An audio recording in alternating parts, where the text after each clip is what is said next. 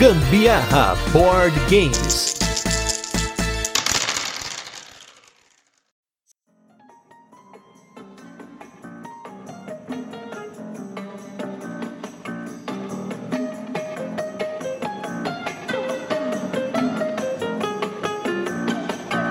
Fala galera, beleza? Aqui é Gustavo Lopes Gambiarra Board Games hoje com mais um Virando a Mesa, nosso décimo Virando a Mesa, olha só que bacana, no qual a gente convida algumas pessoas em nosso meio, no nosso hobby e faz algo, a gente comenta aqui, faz algumas perguntas, conhece um pouquinho mais sobre a história dela com jogos de tabuleiro e experiências que ela teve ao longo aí do tempo de hobby, vamos dizer assim, né? E hoje eu estou aqui com mais um ilustre membro do canal Boards and Burgers, esse, esse canal que tá com crescimento estratosférico, o negócio não para, só jogaço, só coisa exclusiva para vocês. E esse cara é um dos melhores explicadores que eu conheço não é só porque o Boards Burgers é nosso parceiro aqui que eu tô puxando o saco, mas porque ele sabe mesmo explicar, que é o Diego Alfaro do Boards Burgers. Tudo bem, Diego? Opa, e aí, galera? Diego Alfaro na área, canal Boards Burgers, tudo bom? Eu tô aqui a pedido do Gustavo, convidado aí, vamos tentar passar alguma experiência para vocês aí.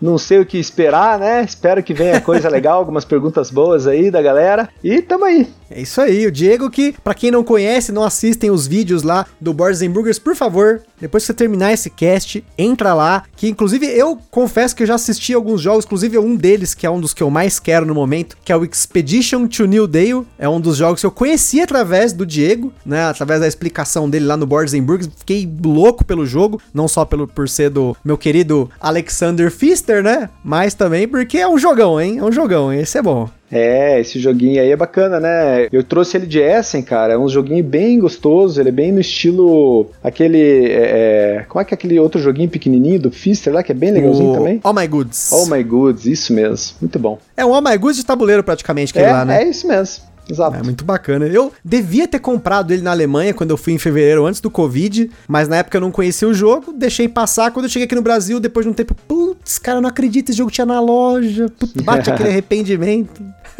É. Difícil. Mas beleza, então vamos começar aqui primeiro com aquela pergunta que todo mundo faz, inclusive lá no nosso Instagram e no Instagram do Boards Burgers. A gente deixou uma caixinha pro pessoal fazer algumas perguntas. Queria agradecer, como sempre, todo mundo que mandou. A gente vai tentar aqui durante o cast colocar todas elas. E a primeira delas, que é a do Daniel Dias, que é aquela pergunta que nunca quer calar. Sempre que a gente tem um convidado aqui, a gente acaba perguntando, que é, Diego, como que você começou no hobby? Quando, como, onde, porquê? E é isso aí. Opa, essa pergunta não tem como escapar, né, cara? Essa aí não tem jeito. Mas é assim, ó, até 2000... Bom, na verdade, assim, antes disso, né, lá nos primórdios, eu sempre fui jogador, né? Sempre gostei de jogar de tudo, cara. Então, assim, desde o videogame, depois passei lá pro RPG, aí joguei Magic, jogava joguinhos de tabuleiro, aqueles antigos, né? O Detetive, Banco Imobiliário, War, todo mundo passou por isso, né? Pelo menos o pessoal uhum. aí da nossa cidade aí pra, pra cima, sim, né? Sim. Sou um pouquinho mais velho que vocês. Mas depois disso veio a questão da faculdade, aquela coisa de, de a gente ter mais responsabilidades, então aí eu parei total, né? Parei com tudo, cara. Todos os tipos de jogos, inclusive videogame, me foquei muito assim na carreira, né, questão de faculdade e desconhecia realmente esse universo aí de jogos, né? Quando eu retornei, né, eu retornei isso em 2015, cara, final de 2015. A minha esposa tava grávida, cara, do meu filho, e eu sim tava ali procurando alguma coisa para fazer e tal. Tinha alguns amigos, né? E um amigo meu falou: "Cara, vamos jogar um jogo de tabuleiro aí na tua casa, eu levo aí na tua casa". Eu fiquei, putz, cara, que preguiça, cara, jogo de tabuleiro. Putz, fiquei assim, falei, putz, sério mesmo, cara. Eu, eu assim, ele é me, tipo me War? Isso, ele me convidava, cara, ó, por duas vezes eu falei: "Ah, não, cara, não, tá, inventei uma desculpa assim, sabe? Falei: "Não, não vamos". Tal. Daí na terceira vez, cara, eu falei: "Ah, não, tinha mais como dar desculpa, né? Falei, não, vem aí, que coisa a gente bebe uma, uma cervejinha aí, é, conversamos, damos risada. Cara, ele foi no dia e me apresentou um jogo, cara. Eu falei, não acredito que esse tipo de coisa existe, cara. Eu me encantei assim extremamente, cara. Acho que vai ser, vai ter até uma pergunta aí sobre isso depois, mas, cara,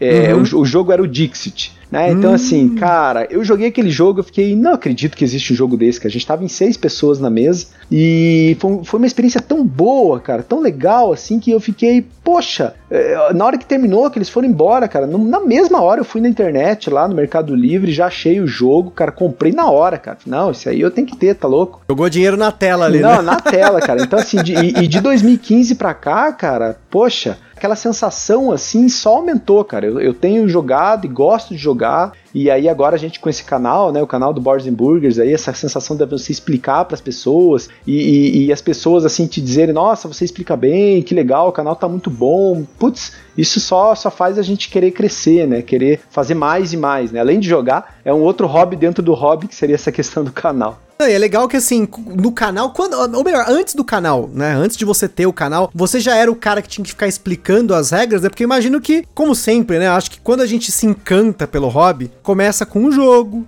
2, 5, 10, né? E aquela Exatamente, coisa, né? Exatamente, cara. Eu comecei então, eu comecei com o Dixit e logo nessa isso foi no, assim, foi final de outubro, cara. Eu lembro até hoje, final de outubro de 2015. Em novembro eu já comprei mais dois jogos, cara, que foi o Seven Wonders e acho que o Porto Rico, que foi que eu comprei os três primeiros. Não, Camel Up, lembrei. Só joguinho levinho. E, cara, e aí veio o Natal e eu apresentei pra minha família e todo mundo jogando, cara. E a gente terminava o almoço, vamos jogar mais uma, vamos. E fazia, ah, vamos jogar mais uma e vamos mais uma. Cara, foi uma, uma coisa, é, é, assim, muito intensa, sabe? Joguei, joguei, joguei. Três jogos, cara, esses três jogos. E aí em janeiro, no ano seguinte, eu já comecei a comprar jogos mais. Daí, eu, daí que eu conheci a Ludopédia, aí fui atrás, comecei a ver que tinha jogos, jogos mais pesados, mais estratégicos. E aí, é, sabe, né? As coisas escalam, né? E com certeza sempre sou eu que, que acabo explicando as regras, né? Então, o pessoal até fala que é, eu vou falando e tal, até, até os meus trejeitos de como explicar, né? Eu, eu, antigamente eu falava, hoje eu já não falo mais, mas eu falava uma, uma frase que o pessoal sempre repete até hoje, a minha família. É, e por último, mas não menos importante, eu sempre falava, e hoje eu cortei isso das minhas explicações. Então, você não vai ver isso no and Burgers mais. Olha só, ainda que bom que essa experiência que você teve acabou ajudando pro canal, né? Porque conta aí pro pessoal da onde que veio essa ideia de você estar no Boards and como começou isso. Porque assim, né? A gente conhece mais o Sandro aqui, né? O pessoal costuma falar bastante dele, ele aparece aqui, ele já virou, quase transformou o Gambiarra num Feldcast. Mas seria muito legal você explicar como que começou o canal com você, também a parte do evento também, que eu sei que teve um Boards and Burgers aí que você organizou. Eu queria, vamos, comenta aí com o pessoal como é que foi essa experiência. É, na verdade, assim, o Boards and Burgers surgiu com, com o Sandro, né, e comigo, né? Basicamente, assim, a gente era em 5, 6 pessoas. Conheci o Sandro vendendo um jogo para ele, né? Obviamente, aquele esquema lá que eu já. Na, nessa época eu já comprava a rodo, comprava de duas, três cópias para vender. Ih, cara, cheio de rolo. E aí o Sandro entrou em contato comigo, cara, vamos fazer um WhatsApp, né? Um grupo aí de WhatsApp para chamar a galera, para jogar e tal. Falei, não, bora, cara, bora fazer. Eu já tinha outros grupos, né? Com outras pessoas, ah, bora fazer. E aí ele fez, cara, e a coisa foi tomando proporção muito, muito grande mesmo. Então, assim, é, é a gente nem pensava na época em fazer canal, nada, né? Isso aconteceu, essa ideia surgiu quando eu fui para Essen. Né? Fui para Essen em 2019, que foi, no caso, o ano retrasado, né? E a última Essen, porque ano passado já tinha pandemia, já não, né? não, não, teve. E aí lá em Essen, cara, o Sandro já tinha. Ele tinha meio que aberto um canal para falar lá sobre essa compulsão dele do Feld, que ele amava o Feld, aquela compulsão lá dos 116 jogos que ele tinha que jogar, é, não jogados da coleção dele, então né? foi uma confusão.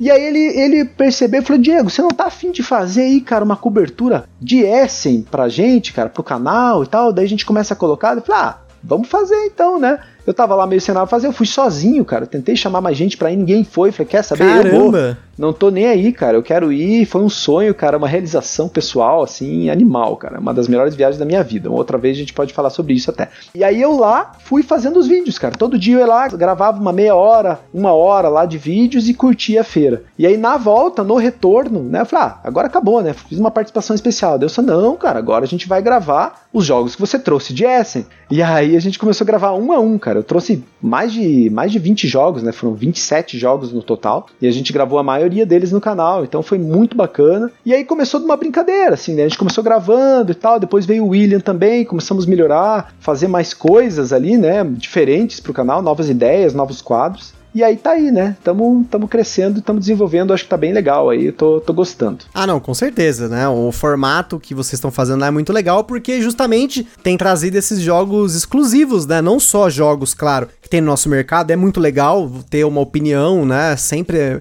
nem você fez aquele vídeo do Gloom lá, a Carol aqui se apaixonou pelo Gloom, né?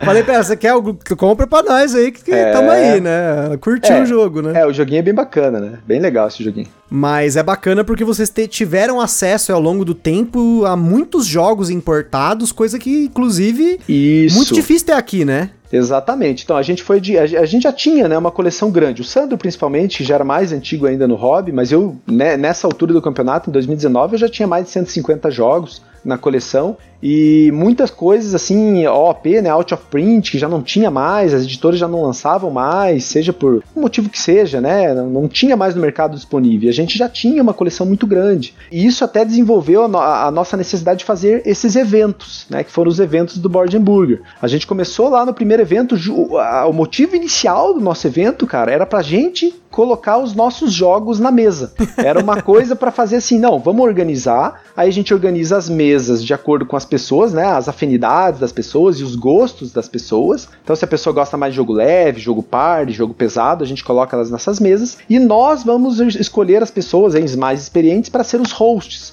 as pessoas que vão explicar os jogos para essas pessoas que vão estar na mesa, pra, pra pessoa não chegar perdida, sabe, né? Então chegou lá, pô, não conheço ninguém, uhum. cara. Imagina, no primeiro evento ninguém conhecia ninguém. Sim, que, sim. Com, quem que eu jogo, que jogo eu vou jogar. Então já, a pessoa já sabia qual jogo ia jogar, quais as pessoas iam participar da mesa e quem ia explicar os jogos. E isso para nós era uma válvula de escape, porque eu podia pegar um jogo lá totalmente desconhecido meu que eu queria colocar na mesa para saber se ia ficar mesmo na coleção, se eu ia vender ou não, se ia funcionar ou não, e eu colocava na mesa de acordo com, a, com as pessoas que estavam ali.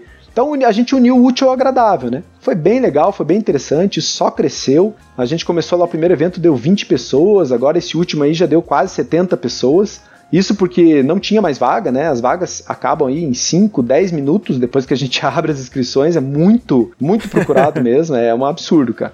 Então a gente pensa até em levar isso talvez aí para o restante do Brasil, né? Essa ideia é bem interessante. Vocês chegaram a fazer uma experiência em Ponta Grossa aí, né? No caso, né? Isso, então, eu, eu, eu fui morar em Ponta Grossa, né? Morei um uhum. tempo lá e, e, até na época que eu fui para lá não tinha ninguém que jogava board game, cara. E aos poucos eu fui, fui montando grupos e pessoas, mais pessoas querendo jogar e fiz alguns pequenos eventos assim. Ah, eventos assim de 10 pessoas, de 15 pessoas. Até o momento aí, um pouquinho antes da pandemia, foi lá em fevereiro do ano passado. A gente fez um grande evento, a gente juntou, peguei lá mais, eu mais dois lá, mais duas pessoas que são bem também bem ativas assim, né, para fazer eventos, essas coisas. E a gente fez um evento lá para mais de 60 pessoas. Foi o nosso primeiro evento lá em Ponta Grossa, foi um sucesso. Uma pena que, né, que veio essa questão da pandemia que não permitiu que a gente fizesse mais, mas a ideia era fazer a cada dois meses, bimestral. Espero que volte agora depois da pandemia a gente consiga retornar. Eu vou para Ponta Grossa com certeza. Foi um evento show de bola. É porque agora você voltou, você voltou pra Curitiba agora, né? Você, até o Sandro tava me falando, não, agora com o Diego aqui em Curitiba, a gente vai fazer isso, vai fazer aquilo, que ele é super empolgado com essas coisas, né? Exatamente, cara, exatamente. Eu voltei para Curitiba agora, no final do ano, questão de trabalho, também gosto pessoal, né? Família daqui, os amigos são daqui. E agora espero que gente, com isso, né, eu estando aqui em Curitiba, a gente consiga fazer até mais encontros presencialmente, né? Acabando aí a pandemia, vindo essa vacina aí, que pelo amor de Deus tem que vir logo, a gente consiga se reunir mais e fazer mais eventos e até pro próprio canal do Boards Burger, a gente consegue se reunir, eu, William, Sandro, né? Fazer um, um bate-papo mais daqueles moldes lá como fazem os canais internacionais. Uhum, sim, né? Porque hoje vocês não se veem, né? Apesar do canal ter começado aí no ano Exato. passado, né? Tá tudo sendo feito remoto, né? Exatamente, cara. Então, assim, eu, eu acredito até que o canal tenha crescido muito em virtude da pandemia, né? Porque com a pandemia a gente não pôde jogar tanto, acabou ficando mais em casa, as pessoas também ficaram mais em casa e foram procurar mais sobre o hobby, né? Mas sem jogar presencialmente. Então, uma das formas foi buscar canais na internet para saber mais dos jogos, é, é ser mais criterioso para a compra de um jogo, né? Afinal, você já não pode mais sair comprando o jogo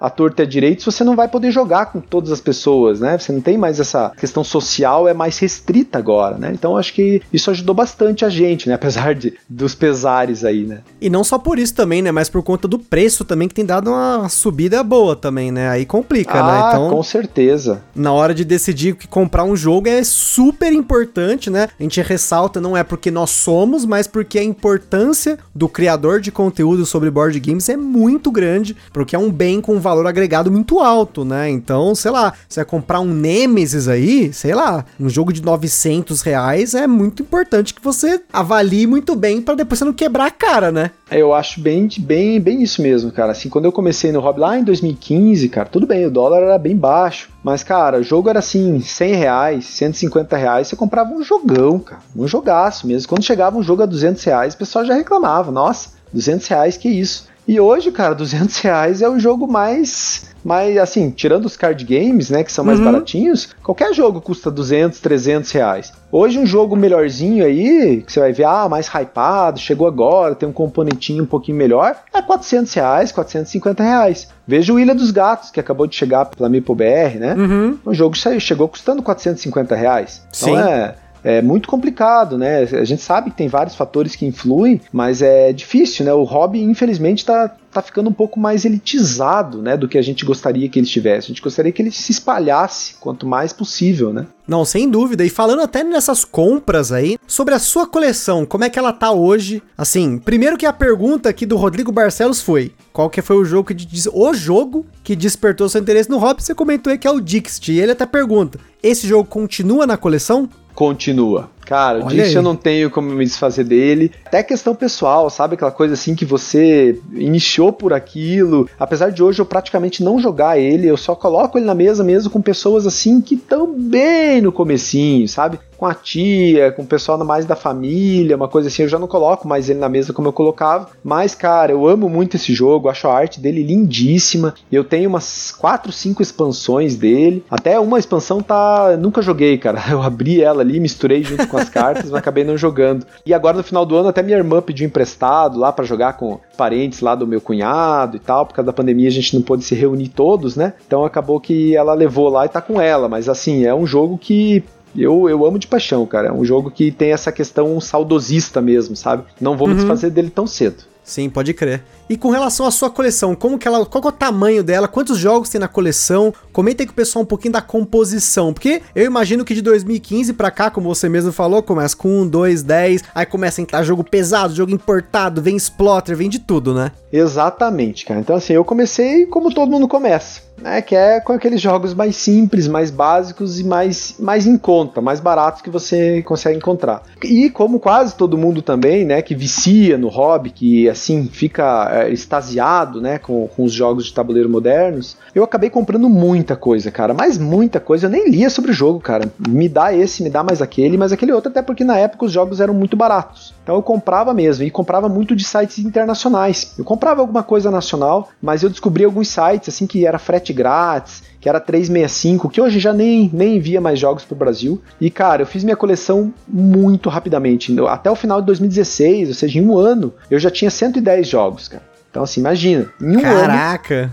Eu tinha 110 jogos, cara. Eu comprei. Então, assim, eu, eu, extrapolei todos os limites possíveis e aí eu tive que começar a me controlar. Só que eu não tinha como me controlar pensando assim, ah, não, mas então vou fazer por coleção, vou fazer por mecânica, vou fazer por jogo leve. Eu sabia que eu não ia conseguir me controlar assim. Como que eu fiz para me controlar? comprei uma prateleira Mandei um marceneiro fazer uma prateleira para mim. E a quantidade de jogos que coubesse ali é a quantidade de jogos que eu poderia ter na minha coleção. E funcionou, cara. Por incrível que pareça, de 2017 para cá, a, a minha coleção girou em torno aí de 110 a 120 jogos. Então, mas a rotação intensa. Eu comprava jogo, comprava uns 4, 5 jogos, chegavam, vendia 4 ou 5 jogos, trocava jogo, e assim eu conseguia rotacionar minha coleção sem gastar muito dinheiro depois que eu já tinha uma coleção é, é relativamente grande, né? Aí a questão de 110, 120 jogos. Hoje que eu me mudei aqui para uma casa, eu sempre morei em apartamento, e isso é perigoso, né? Sabe quando você muda para um lugar maior,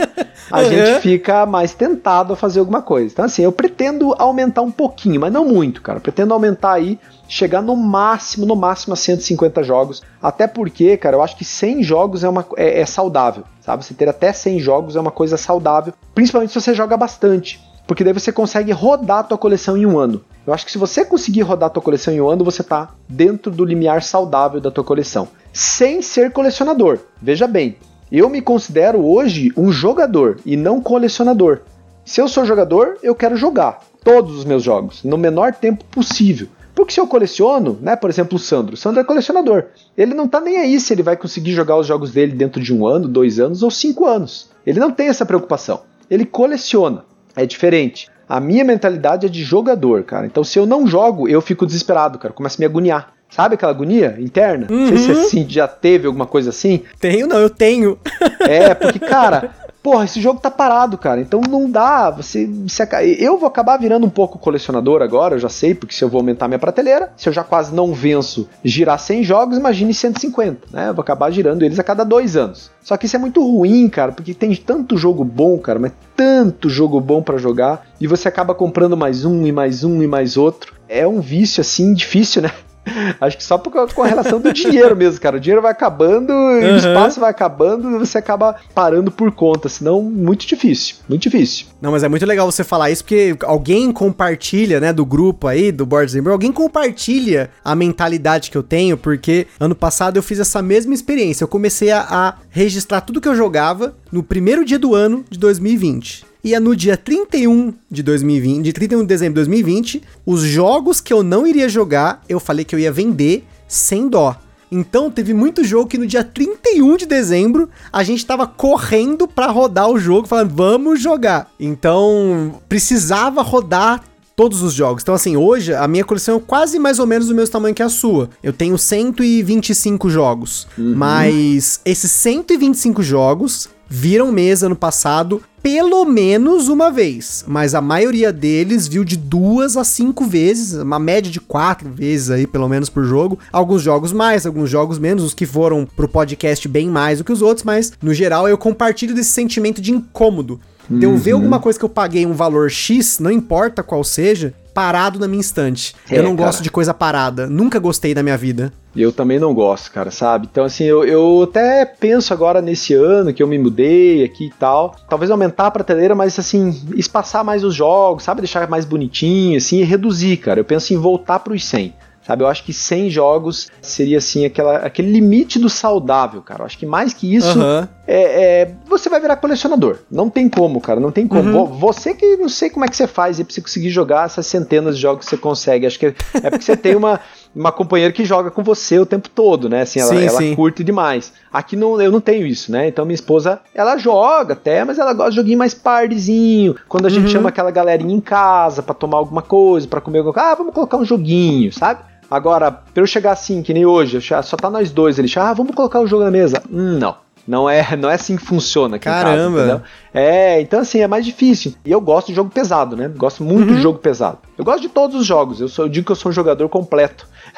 Porque eu gosto de tudo, cara. Gosto de Party, gosto de Family, gosto de Euro, gosto de Ameri na medida certa, né? Mas eu gosto de tudo. Claro, tem minhas preferências. Gosto mais de Euro pesado, aquelas coisas todas. Mas preciso buscar fora, né? Assim, na, a, a família que eu comecei o jogo lá em 2015, que eu jogava com a minha família, hoje eu já não jogo mais com eles. Eu consigo, às vezes, colocar alguma coisinha, algum encontro de família, aquele joguinho bem levinho, um pardezinho gostoso, uma coisa de desenhar, uma coisa bem leve, sabe? Agora, jogo mais pesado, pode largar a mão, cara. Não, com a família eu não consigo. E aí eu não tenho esse tempo todo, né? Então eu consigo assim, uma vez por semana, duas vezes por semana, né? Jogar aí quantos jogos? Um, dois, três no máximo.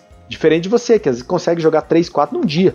sim, sim, não, faz, faz sentido. E aí, para rodar uma coleção de 100 em 365 dias, não tem como pensar nisso. Você tem que, tem que pensar em 50 e poucas semanas no ano, né? Então. Exato. Pra ter 100, você vai ter que jogar dois por semana. Já não é uma tarefa muito simples. Você não tem é. que se mobilizar tudo isso, né? Não tá com uma pessoa em casa, né? É, É. até uma, uma, uma mensagem legal isso, né? Porque às vezes eu acho que as pessoas acompanham o nosso Instagram lá no, no nosso perfil lá no Instagram, né? E a gente posta foto todo dia de jogo, assim, né? Claro que tem muita foto que eu tirei já tem alguns dias, ou tem foto do mês passado que eu não postei, e eu tô postando agora ali, né? Mas pra atingir esse nível de jogatina, é um exercício também. A pessoa tem que querer, né? Não adianta Tem. você querer forçar a sua esposa a jogar uma com você, né? Cara, isso aí eu já desisti. Isso é uma coisa que o pessoal mais novo, né? O pessoal mais novo no hobby às vezes pode achar que é legal. Não, não, cara, esse jogo acho que o pessoal vai gostar, não é possível. Ou compra um Aham. jogo por causa do tema, sabe? Quantas pessoas eu já vi, ah, não, minha esposa é médica, vou comprar um jogo que tenha de medicina, de bactéria, alguma coisa assim pra, pra colocar na mesa. E a pessoa não gosta, cara. Putz, é uma frustração muito grande, assim, pra você, Nossa, sabe? demais. Porque você comprou por causa da pessoa, cara, por causa de um amigo teu que você gosta, por causa da esposa, por causa da tua irmã, por causa de alguém da tua família, e aí você coloca na mesa e pensa, nossa, eles vão amar esse jogo. E aí não gostam. Nossa, você fica arrasado, sabe? Então, assim, Uhum. eu, eu já desisti de tentar apresentar jogo assim pra minha família, esperando que eles vão gostar. Eu coloco sempre os mesmos, aqueles que eles já gostam, e eu também gosto, mas a gente acaba não mudando os jogos, sabe? Eles não gostam muito disso de hoje coloca um, amanhã coloca outro, depois coloca outro. Não, é aquele joguinho que eles gostam e pronto, acabou. Sabe? Então é Aham. assim, tem que aceitar, cara. As pessoas são assim. Não adianta você querer forçar a barra de uma pessoa que gosta de jogo party pra jogar um jogo pesado. Não vai rolar. Vai ficar um clima tenso, eles não vão gostar, vai ficar todo mundo de saco cheio. E eu acho que board game não é isso, né? Board game é uma diversão que tem que ser proporcionada pra todos os jogadores. Então eu desisti de procurar dentro da família, cara. Eu procuro hoje fora, né? Eu tenho amigos, fiz novas amizades que gostam de board game tanto ou mais do que eu. E aí sim, eu me divirto muito jogando com eles. E viraram amigos mesmo, cara. Hoje vem em casa tomar cerveja aqui comigo, comer churrasco. É, é isso, né? Então a gente tem que. A gente acaba fazendo novas amizades justamente por causa do hobby que você tanto ama. Não, sem dúvida. Até um forte abraço aqui. Ele não mandou pergunta aqui, mas pro Leroy Souza, que ele mora lá em Maryland, nos Estados Unidos, que ele direto ele fala: Putz, cara, queria jogar tal jogo com a minha noiva, mas ela não gostou. E eu não entendi por que, que ela não gostou, se ela gostou desse e tudo mais. É aquilo que eu já comentei até com ele também lá no Instagram. Mesma coisa que você falou. Tem coisa que a gente não tem como forçar. Se a Uhum. pessoa não procura gostar, porque é um gosto às vezes adquirido, né? Um euro seco. É um Sim. gosto adquirido. Você não Sim. começa no hobby gostando disso, é muito difícil. Eu não conheço. Ou melhor, eu conheço uma ou duas pessoas que começaram no hobby com jogos já médios, uns euros médios ali, e a pessoa com o tempo foi pros pesados ali, ela curte um jogo mais pesado. Mas é muito difícil. A maioria das pessoas que eu conheço começa num party game, num family, naquele card game mais tranquilo, tipo aquela linha de jogos da Paper Games. Lá tem um monte, né? Tem o, o- o No Tanks, tem o Peg 6, tem Oh My Goods pra quem gosta do Eruzinho, enfim, tem um Port Royal, tem um monte aqui em casa aqui, porque eu adoro esses jogos. Mas as pessoas começam ali e elas vão entendendo se elas gostam de algo mais bagunça, mais temático, mais cerebral. Varia, né? Você não tem como forçar uma Verdade. pessoa a curtir um bagulho desse, né? É verdade, cara. E assim, eu acho que vo- você vai ganhando experiência com o tempo. Né? Então hoje eu já me considero, muita gente fala até questão de sommelier, né? De vinho, sommelier de jogos, eu acho que até existe, porque assim, quando chega alguém em casa, só pelo jeito da pessoa, quando você já conhece a pessoa um tempo a mais, mesmo que nunca tenha jogado board com a pessoa, você já meio que saca o que, que a pessoa vai gostar. É, ou você, então você acaba colocando aquele jogo justamente já tentando fazer com que a pessoa goste mais, que não se assuste com os jogos e nunca mais querer Aham. jogar na vida, né? Então eu fiz isso com as amigas da minha esposa, cara. Então assim, elas vinham em casa e eu colocava o joguinho certo, cara. E aí assim, minha esposa não queria jogar, mas as amigas dela queriam. Então, cara, hoje, como é que eu faço a minha esposa jogar? A gente vai se reunir com as amigas dela e, o- e os namorados, os maridos, e aí elas hoje me pedem, Diego, traga jogo, hein? Não esqueça, não vai esquecer esse jogo. E aí minha esposa, tá, vai levar, mas não leva um difícil, hein? Leva um mais tranquilo aí pra gente jogar. então, cara, hoje não sou nem eu que, que exijo jogar, que levo lá. Né, assim, eu levo, mas eu não forço nada, cara. Elas pedem, eles pedem lá. Cara, coloca o jogo aqui legal. Poxa, mas você não tem um joguinho um pouco mais, mais estratégico aí pra gente jogar? Tenho, com certeza tenho. A próxima Opa, vez eu né? já vou Opa. trazer. Sabe? Então, é, é, eu acho que é aquela coisa que eles falam lá que a- com a vida, né? Não corra atrás da felicidade. Você tem que tentar, faça as coisas na tua vida e que faça que a felicidade corra atrás de você. Então eu usei esse lema pros board games, cara. Eu não, não forço mais ninguém a jogar. Eu até coloco um joguinho ou outro ali, mas eu espero as pessoas virem falar comigo. Não, ó, poxa, traz um joguinho. Lembra lembra aquele jogo lá? Tem, ah, eu tenho aqui. Ó, tem um diferentinho aqui, ó, um pouquinho diferente. Quer tentar esse, quem sabe? Sabe? Então eu acho que você tem que ter estratégias até fora do jogo para fazer com que as pessoas joguem com você. Praticamente um coach de board game, né? É, exatamente, exatamente.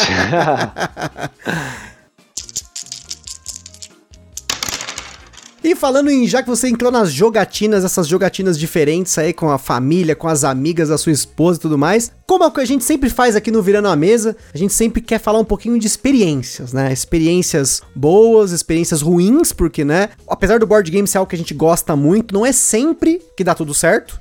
Às vezes tem uma jogatina que não deu muito certo, há uma pessoa que estava na mesa, uma situação que ocorreu. Então, Diego, queria que você começasse justamente por essa jogatina, uma, uma jogatina que tá na sua memória, que não deu certo, ou alguma coisa que deu, que assim, você tinha uma expectativa e acabou em confusão, ou então, sei lá, até deu um problema porque uma pessoa teve um comportamento ali na mesa que não foi muito legal, né? O que, que você tem na sua memória aí para contar pra gente? É, uma, uma memória que eu tenho assim de uma jogatina que deu muito ruim, cara, e de lá para cá eu cuido bastante para que isso não aconteça, né? Eu fico sempre cuidando, que foi a primeira vez que aconteceu e por enquanto a única, né, apesar de outras uhum. vezes terem mais ou menos acontecido, foi uma vez que eu tava jogando com dois amigos meus. Na verdade, um amigo e um era mais conhecido, tinha jogado uma vez com ele já, e eu chamei ele para jogar e ele chegou assim todo preocupado com algumas outras coisas que tinham acontecido na vida dele, né, em geral, algumas coisas assim, mas era, era coisa de jogo, né, coisa de Magic que ele tinha jogado, alguém tinha pegado carta dele, porque lá em Ponta Grossa, como eu tava lá, eu precisava hum, fazer, chamar jogador de tudo que é jeito, né? Então,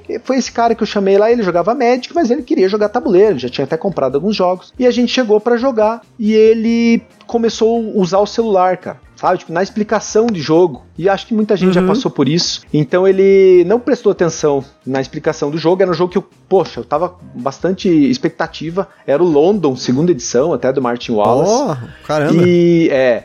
E aí, cara, explicando o jogo, assim, eu vi que ele já começava a pegar o celular, ficava olhando. E aí, durante a partida, ele ficava perguntando coisas que eu tinha explicado já durante a explicação, sabe? E assim, jogou, jogava meio por jogar, sabe? Aquela coisa assim, tava com a cabeça em outro lugar no celular dele com as preocupações da vida dele. Então, assim, hoje, se eu noto uma coisa assim, cara, ah, eu já já já me eriças todo assim, porque eu lembro dessa jogatina, ficou meio que um trauma para mim, cara. Então assim, a jogatina foi muito ruim, mas ruim a ponto de eu vender o jogo na semana seguinte, cara. Caramba. Eu, eu é, eu, eu, na época, né, na, naquela semana eu coloquei a culpa no jogo. Quando o jogo, imagino eu, deve ser muito bom, porque muita gente fala super bem desse jogo e fala as mil maravilhas. E mas assim, atrapalhou tanto a jogatina que foi uma coisa assim que eu peguei ranço do jogo. E dele também, porque nunca mais chamei ele para jogar comigo depois dessa, né?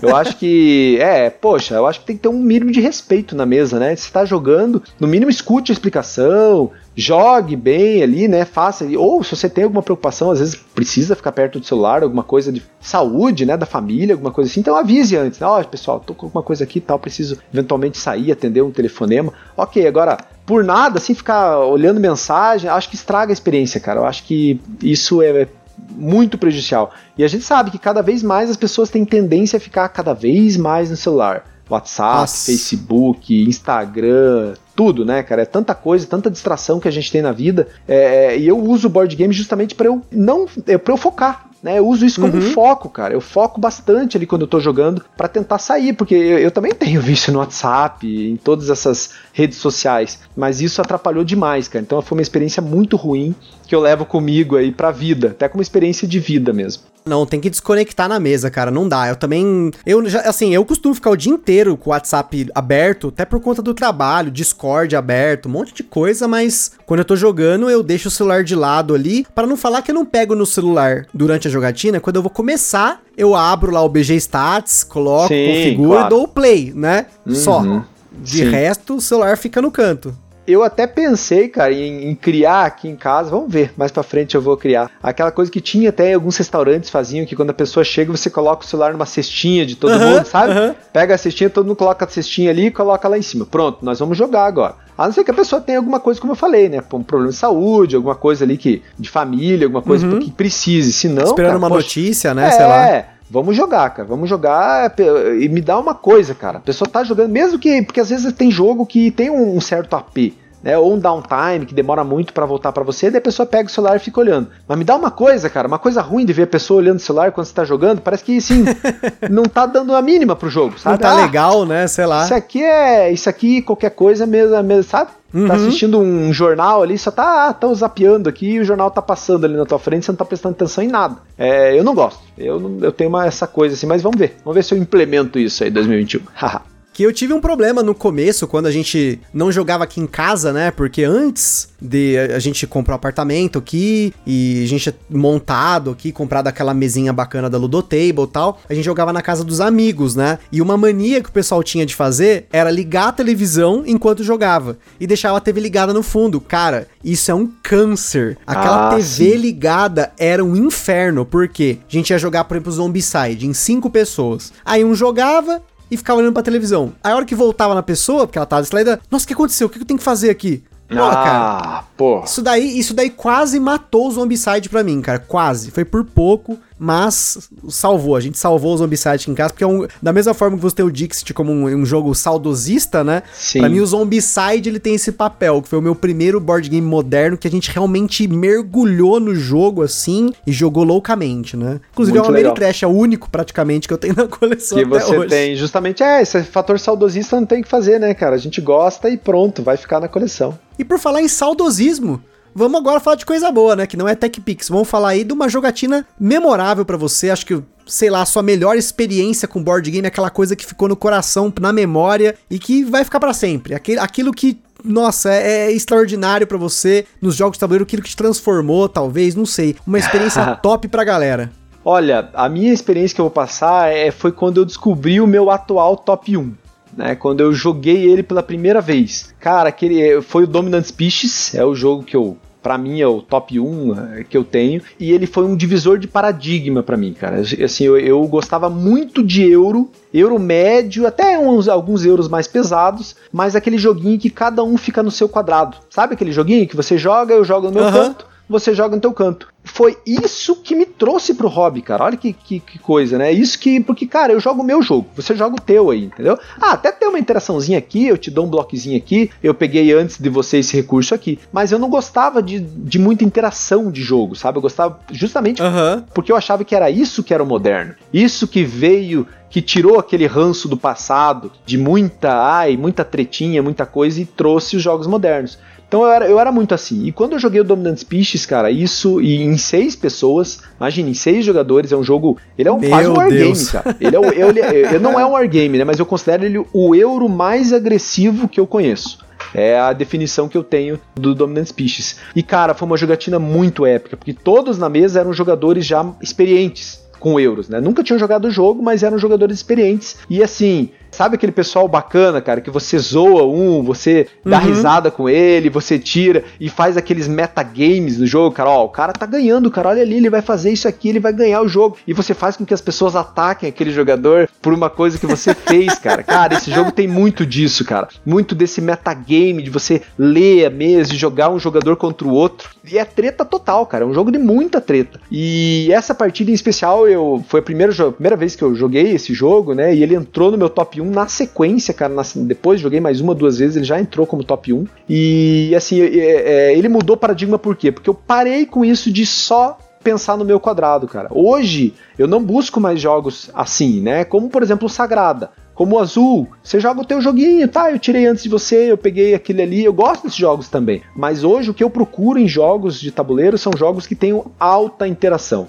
altíssima interação. Claro, não aquela interação que eu te destruo aqui, ó, te jogo essa carta, pronto, boom, Uno, né, por exemplo, que você faz isso aí. Mas jogos que tem uma interação inteligente na mesa, que tem um, uma interação, essa interação que você consegue é, manipular a mesa, que você consegue negociar com os jogadores, e esse foi o jogo que me abriu os olhos e essa jogatina, né, a primeira que eu joguei desse jogo, que vai transformar ele posteriormente no meu top 1, foi uma jogatina que eu fiz lá em Ponta Grossa, inclusive, né, com o pessoal que eu conheço de lá. Abraço pro pessoal de lá, se estiverem ouvindo. Sim, foi muito épica, cara. Foi aquela jogatina que você eu fiquei lembrando por meses depois. Até hoje ainda lembro daquela Caramba. jogatina. Foi sensacional. Muito foda, hein? Dominant Species era um jogo que eu tava em dúvida se eu tra ia trazer ele da Alemanha no começo do ano passado, né? Uhum. E na verdade o meu perfil de jogador inverteu do seu caso, né? Porque hoje uhum. eu prefiro jogos com menos interação. Menos. É, mas é isso, cara. Eu acho que é fase. Eu acho que isso sim, é muito é fase também, sabe? Porque a gente começa uma coisa e você muda e na hora que você menos vê, cara, você já tá jogando aquilo que você. Nossa, mas eu não gostava disso antigamente. Como é que eu tô jogando, né? É, e eu sempre digo, cara, que o futuro de todo jogador euro vai ser os wargames, cara. Você vai acabar jogando wargame numa, um, um, dia, cara. Vai, o teu futuro vai ser esse. Ó, eu não vou mentir que já tem um Twilight Struggle me esperando aqui. Olha aí. Olha já aí que tem, eu tô falando. Já tem. Mas eu tô de olho em outros wargames aí, alguns wargames de fantasia, com tema de fantasia, né? Sim. Até comentei naquela live que a gente fez no final do ano passado, lá na live de Natal, né? Enfim, hum. vamos ver, né? Eu gosto é. também desses temas de guerra, assim e tal. São mas... temas fortes, né? Sim, sim. E aquela coisa bem realista, né? Bem detalhada, né? Claro. Vamos ver, né? Quem sabe, quem sabe.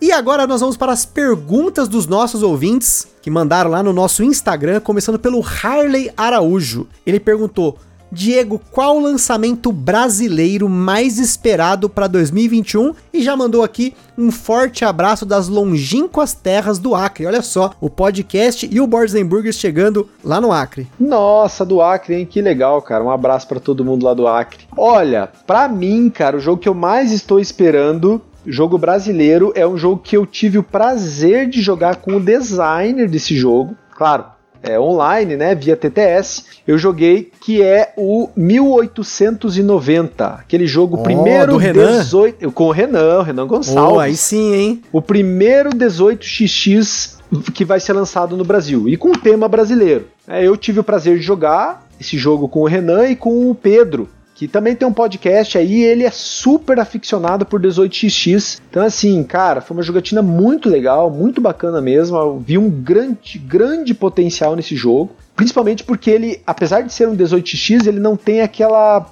ele não é tão punitivo quanto os 18x tradicionais uhum. que tem no mercado. Então ele é como se fosse um euro, um pouco mais punitivo, mas com, a, com aquele tema lá muito bacana lá dos trens, da construção de ferrovias, de você mexer com o mercado de ações, muito bacana mesmo. Eu acho que estava faltando um jogo desse no Brasil e eu tô super curioso para ver qual que ficou, como ficou o trabalho final aí do Renan nesse nesse jogão aí que, que eu tive o prazer de jogar. Pra mim não só tá faltando, mas tá. Meu, tá, tá difícil, porque eu não sei o que, que chega primeiro. Esse daí, que a MeepleBR vai trazer aí com o Renan, né? Que tá Sim. desenvolvendo com o Renan, ou o 1889 que eu mandei imprimir aí com uma galera.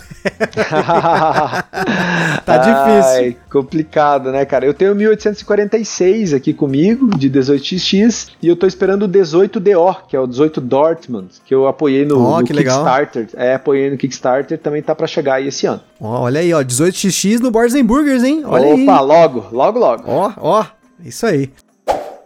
A nossa segunda pergunta é do Robert Sam. Quando você joga, que cor você escolhe? Tem algum motivo para escolher? Cara, que pergunta sensacional. Que pergunta. Ninguém nunca me perguntou isso, cara. E, e, eu sou uma pessoa que sou um pouco excêntrica com relação a isso, cara. Eu era verde. Eu comecei um jogador verde. Sempre joguei de. Queria jogar de verde e eu me incomodava, cara. Me incomodava se alguém pegava o verde antes de mim. Porque eu me perdia, eu me perdia, não, não, sabia se era eu, se não era eu. E quando alguém escolhia o verde antes, eu ficava, ah, meu Deus, mas eu queria tanto verde. E, e depois, cara, depois, como tinha muita, muita gente que gostava do verde no meu grupo, eu passei a ser azul. Então eu passei a ser um jogador azul, jogava muito de azul e até o momento, cara, que eu percebi que como eu apresentava os jogos, eu sempre disponibilizava as cores pra galera. E eu fazia isso como um cavalheiro, né, cara? Como um, um bom host de jogos, escolham suas cores. E hoje eu fico com a cor que sobrar. Hoje eu sou um jogador que fica com a cor que sobrar. Em especial, gosto muito, assim, se eu puder escolher a cor, eu gosto de escolher cores que não sejam as cores básicas, ou seja, amarelo, azul, vermelho e verde. Escolho sempre uma cor que não seja essa. Eu gosto do preto, do branco, do roxo, do laranja. Então sempre procuro uma cor assim que não seja aquelas triviais. Caramba, é por essa eu não esperava, hein?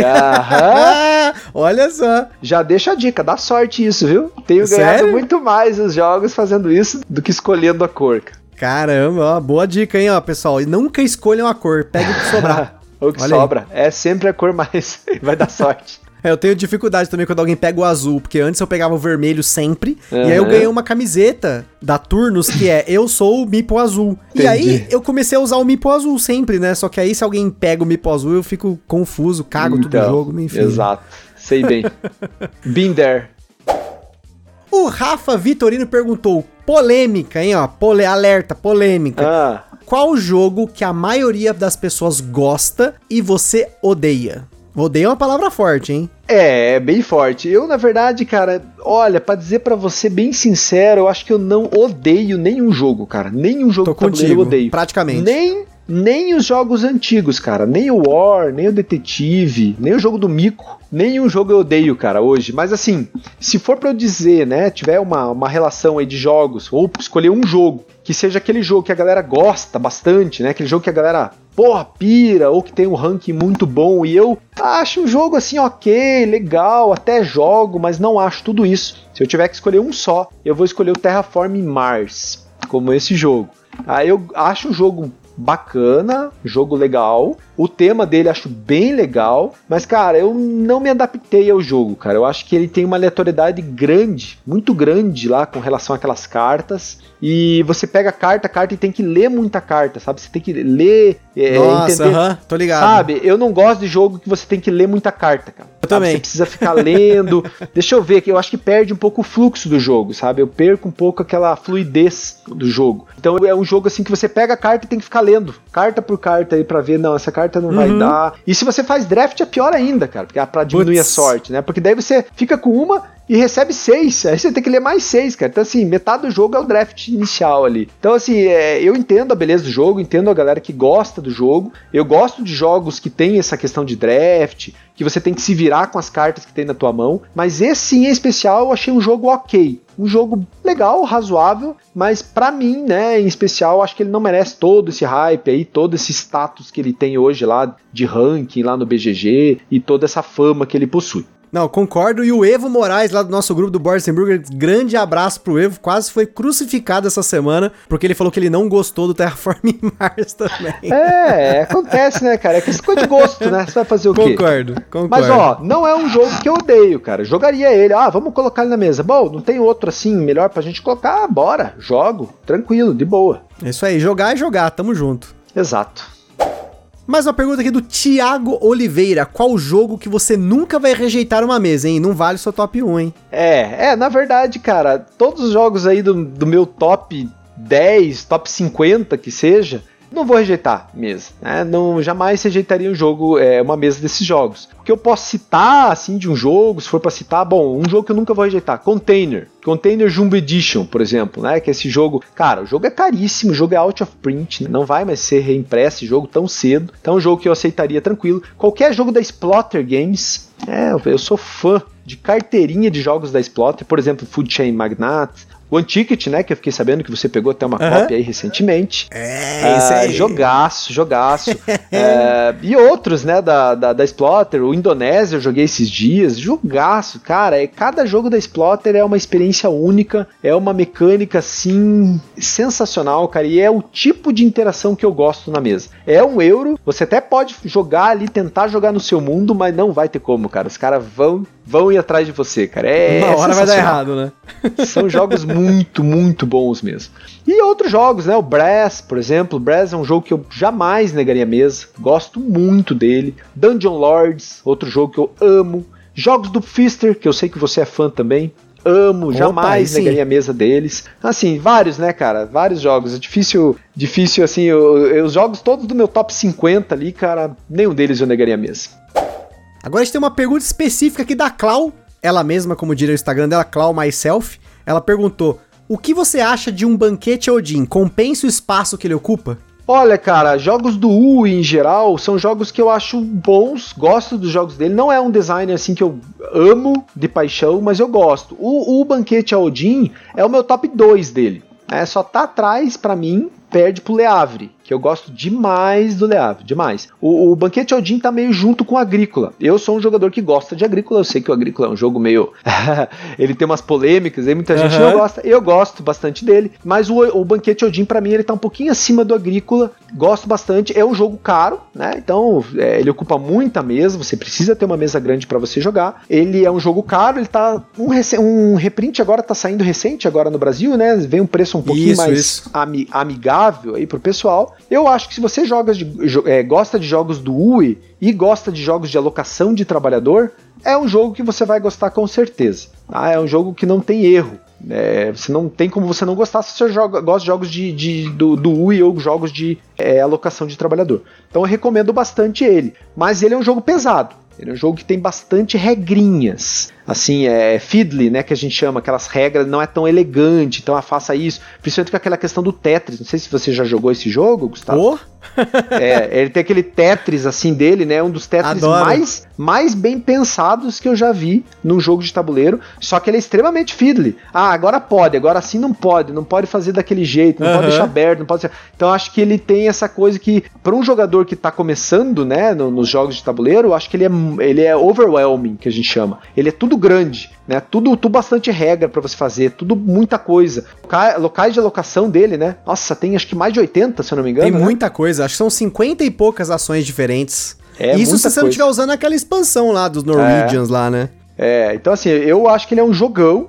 Tem, você só com esse jogo você consegue jogar ele assim centenas de vezes né, sempre fazendo coisas diferentes no jogo e usando estratégias diferentes. Eu acho que ele é um jogo muito bom, mas você tem que gostar disso, né? Tem que gostar de jogos de alocação de trabalhador e gostar de jogos um pouco mais sofridos e um pouco mais complicados. E pra gente finalizar as perguntas dos ouvintes, tem aqui mais uma pergunta do Harley lá do Acre. Quais as consequências que você acha que foram positivas ou negativas da pandemia para o nosso hobby? Uma coisa que você comentou que pode ser um fator pro crescimento dos canais, né? Pro galera tá indo atrás mais dos jogos tal. Mas o que mais que você acha que teve de negativo e de positivo da pandemia pro nosso hobby? Olha, eu acho que de, vou começar pelos negativos, né? Acho que os pontos negativos meio que todo mundo já meio que sacou, né? Então não, não tendo, você precisando manter o distanciamento social, te complica muito você marcar jogatina presencial melhorou muito a questão das jogatinas online. Só que, cara, eu sou um jogador que não gosto de jogar online jogos Nossa, de tabuleiro. Somos é, então, dois. Então, assim, não, não sei. Eu sei que tem gente que se adaptou e tal, mas, cara, para mim, se você vai jogar online, então tem jogos otimizados para isso, né? Então tem lá o Counter-Strike, Dota, vai jogar um jogo lá que tá mais, mais nesse otimizado para isso, cara. Eu, eu não me adaptei. É, eu sei que tem gente que se adapta. É uma coisa de jogo solo. Eu não me adapto. Não, não consigo jogar solo. Mas eu sei que a galera curte aí, a galera gosta de jogar. Respeito bastante, mas não é para mim. Né? Infelizmente não é para mim. Mas eu acho que de ponto negativo é isso, cara. Como você teve essa questão do distanciamento social, o pessoal teve que jogar mais com a família ou com aqueles amigos mais próximos que confia mais, né? Que tem uma. É, né? Monta um grupo fixo ali de 3, 4 pessoas e acabou jogando, ainda com algum risco. Ponto negativo é basicamente isso, né, cara? Você não pôde jogar. Muita gente ficou sem jogar. De ponto positivo com relação a isso, é o que eu falei. Então ampliou um pouco essa questão da jogatina online, o pessoal descobriu isso, mais, né, mais, mais formas aí de você se encontrar com a galera, até pessoal que mora em São Paulo, a gente tem amigos que moram em São Paulo, a gente acabou conseguindo jogar e assim por diante. E é, é, como eu falei lá, a questão do crescimento de, dos canais, cara, eu acho que é um pouco relativo também, porque como a galera jogou menos, menos gente acabou acessando também, né? Você acaba perdendo um pouco uhum, o interesse. Sim. Mas, cara, por incrível que pareça, a gente tem até um estudo aí que a gente viu recentemente, muita gente nova entrou pro hobby justamente por causa da pandemia. E isso fez com que mais gente acessasse, mais gente tivesse interesse, consumisse mais podcasts, YouTube, entrasse mais em canais lá do Instagram, né? Então acho que é, é, foi essa questão positiva nesse sentido, que mais gente entrou pro hobby. Tem muita gente nova no hobby entrando, cara, que já entrou e que tá entrando lá. 2020 foi um ano que deu um boom muito grande. Pode ver até pela questão das editoras, né? Quantidade de jogos aí lançados, cara, é, é absurdo, né? Comparado Sim. lá com o que eu tinha em 2015, 2016, meu Deus, cara, a gente não tinha nada. Era, tu, era tudo mato, como diz. Uhum. Não, era engraçado, acho que a, a, maioria dos jogos que eu me lembro, em 2013, 14, 15, assim, era Galápagos, assim, a minha referência era Galápagos, Sim. né? Foi o tempo depois aí que comecei a ter como referência outras editoras, né? Mas é, realmente, né? Era bem mais mato do que, né? Agora só. a gente não tem mato, a gente tem os arranha-céus, né? Com certeza, cara. Então eu acredito que, que o hobby ganhou e perdeu ao mesmo tempo com a pandemia. Sabe? Ganhou em número de pessoas, mas perdeu com o contato social, que para mim é fundamental, cara. Se não tem o contato social, se você não pode jogar pessoalmente, eu não, eu com certeza não estaria no hobby se fosse para jogar online. Concordo plenamente. Eu trabalho com TI aqui, né, com computador o dia inteiro, ficar 8, 9 horas no computador. Quando acaba o trabalho, eu quero jogar na mesa, eu quero sentar, eu quero, não, o, o como é que o Sandro fala lá? A sensação tátil ali, né? Sim, cara, eu também. Eu quero ser desafiado. Eu, eu tô, eu, quando eu vou jogar, eu quero assim. O pessoal muito fala, ah, mas aí é trabalho, parece trabalho. Cara, para mim é o contrário. O, Concordo, essa sensação que é como se fosse o trabalho, que é a sensação gostosa, cara, de você resolver o teu problema ali naquele momento, sabe? Teu puzzle pessoal de você conseguir sair daquela situação, daquela enrascada e conseguir passar e ganhar dos seus oponentes. Claro que a gente sabe que o ganhar nos jogos de tabuleiro moderno é o que menos importa, né? Sim, Você tá sim. tá ali para se divertir, para curtir o momento com seus amigos, para tentar uhum. se superar. Eu acredito que essa seja uma questão de superação e não de você querer ganhar, porque tem, né, tem gente que tá ali só para ganhar. Mas eu, eu acredito nisso, cara, que a gente tá ali para dar o melhor da gente naquele momento e é uma frase, aquela frase que eu sempre, sempre comento aí até nos, quando a gente tá na, na, nas nossas lives aí, que eu jogo o jogo para ser desafiado, cara. De, de belo, de maravilhoso e de bonito já tem a vida, né? Eu tô aqui é para sofrer, é para tentar ser desafiado mesmo e para fazer o melhor de mim. né, né? Não é à toa que você gosta dos jogos da Exploter, né? Da que é sofrer, né? Sofrência, jogos de sofrência. E antes da gente finalizar aqui com o nosso jogo rápido, queria só mandar aqui os nossos fortes abraços que mandaram aqui para você, Diego, que foi o Sanduarte mandou um forte abraço. O Nathan Pace mandou Diego tem uma das melhores didáticas para explicar as regras. Show de bola. Opa, obrigado. O Mário Freire mandou um forte abraço e um ano com muitas vitórias e saúde acima de tudo. Legal. O Bruno Teixeira mandou um fortíssimo abraço, diretamente de Fortaleza. Adoro o trabalho de todos vocês. Imagino que seja do Borzenburg. Espero que seja o nosso também aqui também. Né? Ah, com certeza. Não, legal, cara. O reconhecimento da galera aí tá muito bacana, cara. E pra gente finalizar, agora vamos com o nosso típico jogo rápido. Hoje, cinco Eita. perguntinhas rápidas. Cinco perguntinhas aí, bate-bola, estilo debate-bola, jogo de futebol, enfim. Opa, legal. Vamos lá, vamos lá. Vamos lá. Prateleira da vergonha. O que, que tem na sua prateleira da vergonha hoje? Prateleira da vergonha, cara, que eu não joguei aqui. Tem um jogo chamado Lignum, que eu, é o único jogo que eu trouxe de Essen e ainda não coloquei na mesa. Mais Caraca. de um ano. Olha Mais aí, de um hein? ano, cara. Esse tá na prateleira da vergonha. Mas ele tá lacrado? Tá, não, ele, eu peguei ele usado, já, já peguei uma cópia ah. usada, eu abri ele, coloquei ali, peguei, comecei a ler o manual e desisti, cara. Então, assim, esse mais tá na prateleira lá da vergonha. É, eu não vou nem falar se você conferiu, porque a nova moda agora é se você cheirou o jogo. Se cheirou, né? Se cheirou, tá bom. cheirou, não tem mofo, tá tudo certo, né? Que louco. Jogo mais pesado da sua coleção na balança e também na complexidade. Pode ser dois jogos. Cara, na balança de peso é o Western Empires. São 7 quilos, cara, de jogo. É, quase bastante, 10, né? Já bastante, tendendo a 10. Mas ele é pequeno, cara. Você pega a caixa dele, você olha a caixa dele, ele não é um jogo tão grande. Ele é uma caixa do tamanho do Nations, do Western Legends, mais ou menos, sabe? Daquela caixa um pouquinho mais comprida. Uhum. Mas, cara, ele é recheado de coisa, cara. É muita, muita coisa. Você pega ele e você não acredita no peso dele. É um absurdo. Então, mas ele não é pesado em regras, né? Ele é pesado em peso mesmo, né? Em peso físico. Um peso pesado, eu acredito que o peso mais pesado que eu tenho na minha coleção é justamente o Antiquity, que você Caramba. pegou aí. É, ele é um jogo mais. Seria um dos jogos mais pesados aqui da minha coleção. Junto com ele tem o Kanban, né? Mas isso eu tô pegando o jogo, assim, peso do BGG, né? Acredito que o Kanban sim, e sim. o Antiquity sejam os jogos mais pesados aí da minha coleção. Olha só, hein? Jogo que prefere jogar com regras da casa. Você já tem isso? Já teve isso daí? Teve que jogar com regra da casa? Cara, jogo para jogar com regra da casa, eu acredito que não. Sabe que eu sou bem contra essas coisas de regras da casa, sabe? A não ser quando, a não ser quando assim, cara, o jogo é ruim mesmo, então vamos, vamos arrumar ele aqui, vamos é, consertar ele. Isso existiu, cara. Antigamente eu tinha alguns jogos, um, um deles é o Versalhes. É um jogo, cara, ele é um jogo que tinha tudo para dar certo, cara, mas tudo, tudo. É um jogo lindo, um tema bem legal, as mecânicas muito legais, mas cara, ele é um jogo quebrado. Infelizmente, ele era um jogo quebrado. Putz. Você chegava uma hora e você não tinha mais o que fazer. Sabe aquela rodada que você não tem mais o que fazer? Uhum. O, o, o design faltou um pouquinho de esmero ali para fazer. E aí eu inventei algumas regras para essa questão do final, né, para finalização do jogo, o jogo finalizar antes do devido. E ah, lembrei, lembrei um jogo aqui que eu faço, que eu tenho na minha coleção aqui. É o The Name of the Rose do Stefan Feld. Pasmem. Eita, olha o Feld aí. Pasmem, cara, pasmem. Essa eu peguei com o Rado. Que é aquele. aquele Porra, dó, Rado, é, o, forte o abraço todo mundo conhece, né? né?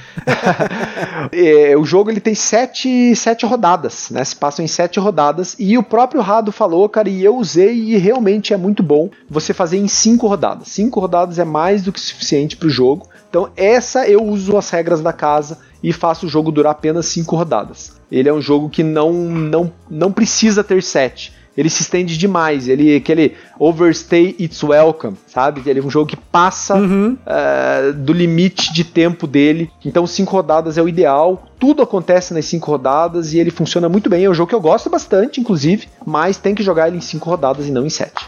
Olha aí, ó, Feld, forte abraço pro Sandro aí, ó. Opa! Diego modificando o tive, jogo do Feld, eu hein? tive que falar do Feld aqui, né, cara? Como é que Caramba, hein? não? Estamos a zero dias sem falar do Feld. Agora, um party game pra quem tem gosto refinado. Pra quem tem gosto refinado um party game, cara, eu vou ter que sugerir pra quem tem gosto refinado, ah, o Decrypto. Vou ter que sugerir o Decrypto, cara. Porque assim, ele é um party game pra quem não gosta tanto de party game. Sabe? Porque ele é um jogo Uhum. que você. É um jogo de bem de dedução, cara. Você vai deduzindo as coisas conforme a sua dupla vai jogando com você. Sabe? Não é um jogo de você dar risada, apesar de acontecer isso no meio da partida, né? no meio do, do jogo você acaba dando risada porque alguém escreveu alguma coisa, mas não é um jogo de rir, é um jogo de pensar bastante, cara. Então ele para mim ele funciona como aquele jogo que ah, vamos jogar um party, vamos, vou, vou colocar esse aqui. E eu não uso ele como um party, cara. Eu uso ele assim para pensar, queimar a mufa mesmo e fazer. então é, sabe aquele jogo meio assim, é, parece que é, mas não é. Né? Então Aham, ele parece sim, um sim. party, mas eu uso ele como um jogo, cara, pesado mesmo. A gente faz as partidas assim, com as dicas ultra difíceis, cara. Então é bem interessante. Gosto bastante e eu recomendo. E pra finalizar, um Eurogame pra quem só jogou party game, só gosta de party game. Para quem só gosta de party game, jogar um euro, cara, deixa eu ver aqui um que eu posso falar pra galera. Tem que ser um jogo leve, né? Vai ter que ser um jogo levinho pra galera começar. É, o que eu vou recomendar, cara, é um jogo assim que pra quem só joga party, você quer apresentar pra galera que, poxa, vamos iniciar no hobby aí, eu vou sugerir o jogo chamado é, Lords of Waterdeep. Tá? Ele é um jogo bem bacana, principalmente o tema dele é um tema que vai chamar a galera que gostava de RPG ou que gosta de um tema mais de fantasia. E ele é um jogo muito simples, muito fácil de jogar, um jogo que vai introduzir a mecânica de alocação de trabalhadores, que é uma das mecânicas aí que o pessoal mais, mais queridinha aí da, da galera, né? E é um jogo que, apesar disso, ele tem um take thatzinho, né? Ele tem aquela questão meio de par, de você dar risada da galera, de você Aham. fazer uma. você roubar antes a missão do cara, fazer antes aquela missão. Então eu, eu vou deixar a recomendação de Lords of Waterdeep, apesar do preço que ele está no Brasil e apesar de ele não ter vindo traduzido para o Brasil, o que é uma vergonha. Pois é, né? E, é, pelo que falaram, foi porque não é traduzido em lugar nenhum e tudo mais, mas é, É. complicado, hein? Um jogo em inglês Complicado, no mercado complicado. brasileiro é complicado, hein? É, a Complicado. dica que eu dou é você entrar na Ludopédia e baixar as cartas. Lá tem todas as cartas traduzidas. Hum. Você imprime ela na- no formato como tá mesmo, colorido, recorta e coloca dentro do sleeve. É o que eu fiz. É o famoso paste up, né? Pra quem Paste quer up. conhecer um pouquinho de vocabulário, paste up. É isso que a galera fala de você imprimir, colocar dentro do sleeve, tá tudo certo, tá em português, não é bom, mas é o que tá pra fazer, né? É, o que jeito. temos pra hoje. É o que temos pra hoje. E por falar nisso, é o que temos pra hoje aqui. Vamos encerrando aqui mais um Virando a Mesa. Queria agradecer imensamente o Diego aqui pelo bate-papo. Acho que a gente te- pôde falar um monte de coisa diferente, inclusive coisas é, surpreendentes. Esse da cor eu ainda tô surpreso. Essa foi a resposta mais da hora do cast hoje. É, essa, essa da cor, cara, quase ninguém sabe. Só o pessoal que joga bastante comigo, assim, que sabe essa questão da cor aí. Eu, eu escolho sempre a que não ninguém pega. Olha só, uma escolha excêntrica, muito, muito legal, muito bom. É isso aí, pessoal. Então, mais uma vez, queria agradecer quem tá ouvindo esse podcast, queria agradecer para variar o Boards and Burgers aí, para essa parceria sensacional. Vai fazer quase um ano aí que eu conheço o Santo, que eu conheço o canal também. A gente tem feito um monte de conteúdo em parceria e acho que isso é muito legal, não só para fortalecer os canais, mas pra gente tentar ao máximo fazer o nosso melhor para fortalecer o hobby, para que vocês conheçam coisas novas, para que vocês conheçam a parte humana dos jogos de tabuleiro também, o que tá por trás ali, né? E é isso aí. Aquele forte abraço e até a próxima. Beleza, pessoal, é isso aí. Eu queria agradecer o Gustavo aí, o, o Gambiarra Board Games, parceiraço nosso do Boards and Burgers. E espero que todos nós possamos jogar agora em 2021 com essa vacina que está chegando. E nos vemos em breve no Boards and Burgers e aqui no Gambiarra Board Games. Um forte abraço a todos. Falou, pessoal, tamo junto.